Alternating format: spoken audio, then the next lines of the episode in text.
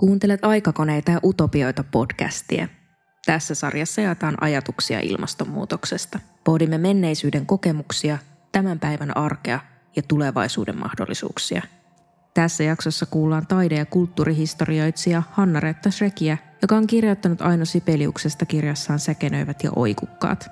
Hän kertoo, miten kultakauden ajatukset ja ajan henki näkyvät Aino elämäntapavalinnoissa, mutta pohtii myös sitä, millainen persoona Ainolan perustaja oli –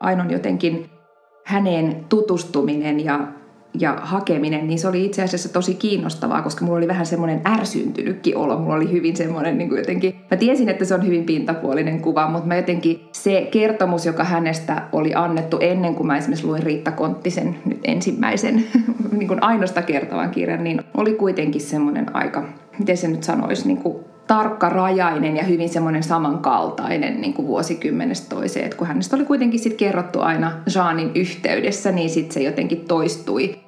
Ja sitten myöskin, että kun tutkii niin kuin kultakautta ja tavallaan halusi myös pohtia sitä, mitä se kultakausi lopulta tarkoittaa ja koska se on annettu. Sehän on niin kuin myöhemmin annettu ikään kuin määre tämmöinen utopistinen, vähän niin kuin unenomainen kuva tietylle aikakaudelle, joka oli tosi merkittävä, mutta et eihän he ihmiset eläneet sitä kultakautta varsinaisesti, mutta sitten Aino taas eli niin pitkään, että hän ehti myös elää sitä kertomusta siitä kultakaudesta, joka niin kuin lopullisesti syntyi vasta 20-luvulla. Ja monessa yhteydessä on sanottu, että kultakausi päättyi Aino Sibeliuksen kuolemaan 69. Eli kiinnostavalla tavalla hän yhtäkkiä kannatteleekin kokonaista aikakautta, joka kuitenkin vielä ihan kulttuurisista normeista johtuen sysäsi tai, tai jollain tavalla niin ohitti naisia.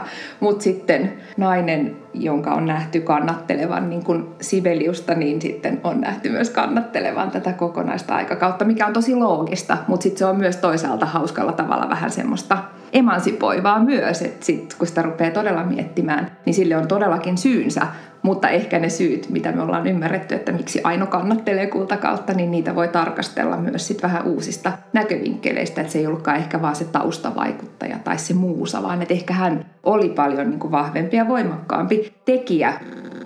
Hän oli kyllä hyvin semmoinen, hän oli todella älykäs, niin nopea, terävä. Hänellä oli pakko olla tosi hyvä ongelmanratkaisukyky.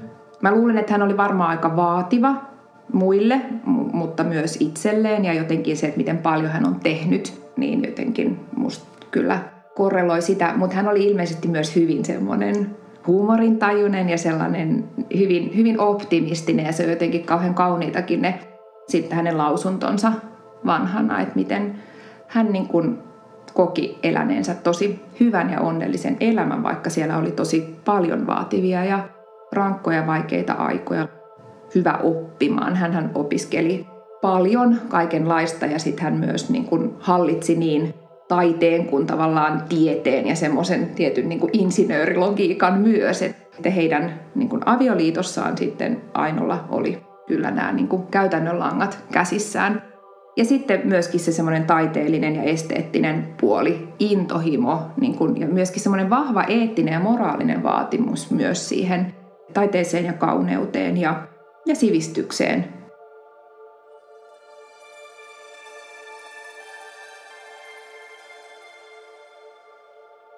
Että hän oli hyvin taitava käsitöiden tekijä, ja sen, varmasti se veistokouluajan myötä myös niin kuin kiinnostus rakentamiseen ja kiinnostus sisustukseen. Se liittyy myös siihen ajan niin kuin laajempaan ilmiön koko tämä arts and crafts niin kuin tematiikka, että, että ylipäätään niin kuin taiteen pitää laajentua kotiin ja niihin interiööreihin ja kaikkeen siihen, mitä niin kuin eletään ja kosketaan. Semmoinen tietynlainen materiaalisuus, että se ei ole vain, vain niin kuin jossain tauluissa museoiden tai kokoelmien seinillä tai jossain niin kuin julkisessa keskustelussa, vaan että sen niin kuin taiteen pitää levitä ja, ja ikään kuin, niin kuin mahdollistua myös siellä kotona.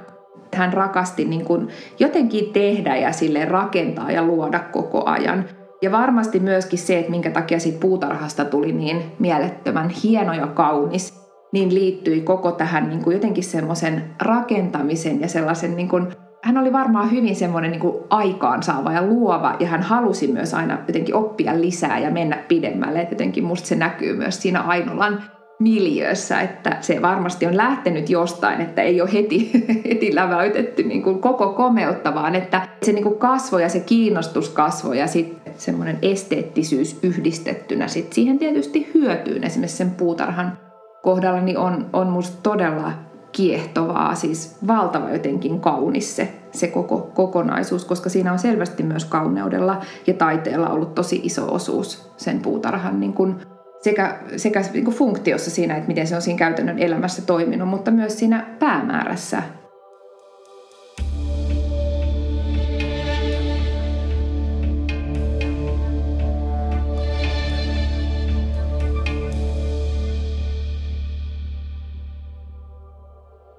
kun siinä tämä modernisaatio syntyy, niin ihmiset janosi todella paljon niin kuin oppia ja tietoa ihan, ja varsinkin Euroopassa tämmöinen niin kuin ylirajaisuuden ajatus siitä, että, että vaikutteet virtasi tosi voimakkaasti ja nopeasti. Ja kaikki tämmöisiä niin kuin tieteen saavutuksia, luentoja, kaikki tällaisia, niistä niin kuin raportoitiin valtavan paljon. Ja jos esimerkiksi sen aikakauden lehtiä lukee, niin niissä on hirveästi informaatiota tavallaan semmoinen niin se positivismi toisaalta, eli tämmöinen niin usko tieteeseen ja teknologiaan ja, ja, ja kaikkeen siihen, mikä niin kuin kehittyy, kun kaupungistuminen ja teollistuminen ja tämä niin kuin tapahtuu siinä samaan aikaan. Ja sitten toisaalta sit justiin näissä taidepiireissä, missä Aino ja Saankin liikkui, niin myöskin sitten se semmoinen tietynlainen niin kuin mysteerinen, semmoisen taiteellisen luovuuden ja, ja, ja semmoisen niin jatkuvan ikään kuin vaikutteiden ja inspiraatioiden etsiminen, niin se oli, se oli oikeastaan niin kuin sellainen vaade. Eli se, se on ollut niin kuin semmoista valtavan isoa verkostoa, missä on sekä henkilökohtaisilla suhteilla vaihdettu ajatuksia, että sitten justiin niin kuin kirjallisuuden ja lehdistön kautta. Esimerkiksi justiin tämä tämmöinen vaikka maalle muutto, tämä tämmöinen tietynlainen niin kuin alkuperäisen ja aidon etsiminen, niin sehän oli hyvin tyypillistä koko sen ajan sille taide, taidemaailmalle, että Gauguin lähti Tahitille ja Suomessa taiteilijat lähti, oli sitten Karjala tai, tai Ruovesi tai, tai sitten Tuusula. Se liittyy tavallaan siihen koko modernisaation vyyhtiin. Toisaalta se alkoi myöskin niinku ahdistaa ja ikään kuin tuomaan semmoisia, että et se, oli, se, niinku se modernisaatio oli liian jotenkin semmoista ylitse pursuavaa ja liian nopeaa ja, ja jotenkin se niin kuin, koko se semmoinen tietynlainen urbaani ja teknologisoituminen, niin sen vastapainona sitten taiteilijat haki myös. Ja totta kai sivistyneistä laajemminkin semmoista niin kuin alkuperäistä suhdetta luontoon. Sehän niin 1900-luvun alusta sitten alkaa tämmöisenä vitalistisena niin kuin liikkeenä ja elämäntapa-uudistusliikkeenä näkymään tosi voimakkaasti ympäri Eurooppaa. Ja siihen tämä niin kuin, tietynlainen luontosuhdekin peilautuu. Ja varmasti esimerkiksi Aino ja Jaaninkin tässä niin kuin puutarha- ja luontosuhteessa on myös tällaista tietynlaista vitallistista, että maapallon sydämen lyönnit ja, ja se niin kuin, ikään kuin semmoisen ikiaikaisen elämän kiertokulun niin kuin seuraaminen ja siihen osallisuuden hakeminen. Mä voisin hyvin kuvitella, että heilläkin on ollut siinä taustalla myös myös tämmöistä tavallaan niin kuin laajempaa elämän filosofista pyrkimystä ja ajattelua. Jos ajatellaan, että mitä Ainolta voisi oppia, niin mun mielestä kyllä niin kuin jotenkin se luovuuden ja taiteen ja sitten semmoisen tietynlaisen niin kuin sivistyksen vaade. Tässä niin kuin maailmassa jotenkin se kauneuden näkeminen on tosi vaativaa ja se vaatii sellaista niin kuin halua nähdä sitä. Että se voi olla esteettinen hetki, mutta sitten se voi olla toisaalta sitä niin kuin työn tekemistä, missä ei vielä niin kuin näy mitään, missä vasta asiat on niin kuin muotoutumassa. Ja toisaalta just sitten, miten se niin kuin taide ja kauneus on. Toisaalta just siellä hänen niin kuin ihan omassa arjessa ja yksityisessä elämässä, mutta että miten se sitten laajeni niin kuin jo heidän aikanaan ja heidän kauttaan, Sibeliusten kautta sit laajempaan yhteiskunnalliseen keskusteluun. Niin se on mun mielestä sellaista, mitä toivoisi jotenkin tässä ajassa laajemmin ylipäätään, että keskusteltaisiin ja puhuttaisiin, että taide ei olisi vaan jossain paikassa tai kauneus vaan jossain paikassa, vaan että, että miten se linkittyy niin kuin kaikkeen meidän ihmisyhteisössä. Kiitos, että kuuntelit. Lue, koe ja katso lisää aikakoneita ja utopioita.fi. Päivitämme viikoittain Instagramissa ja Facebookissa. Podcastin äänisuunnittelijana Eetu Moisio, toimittajana Meri Parkkinen.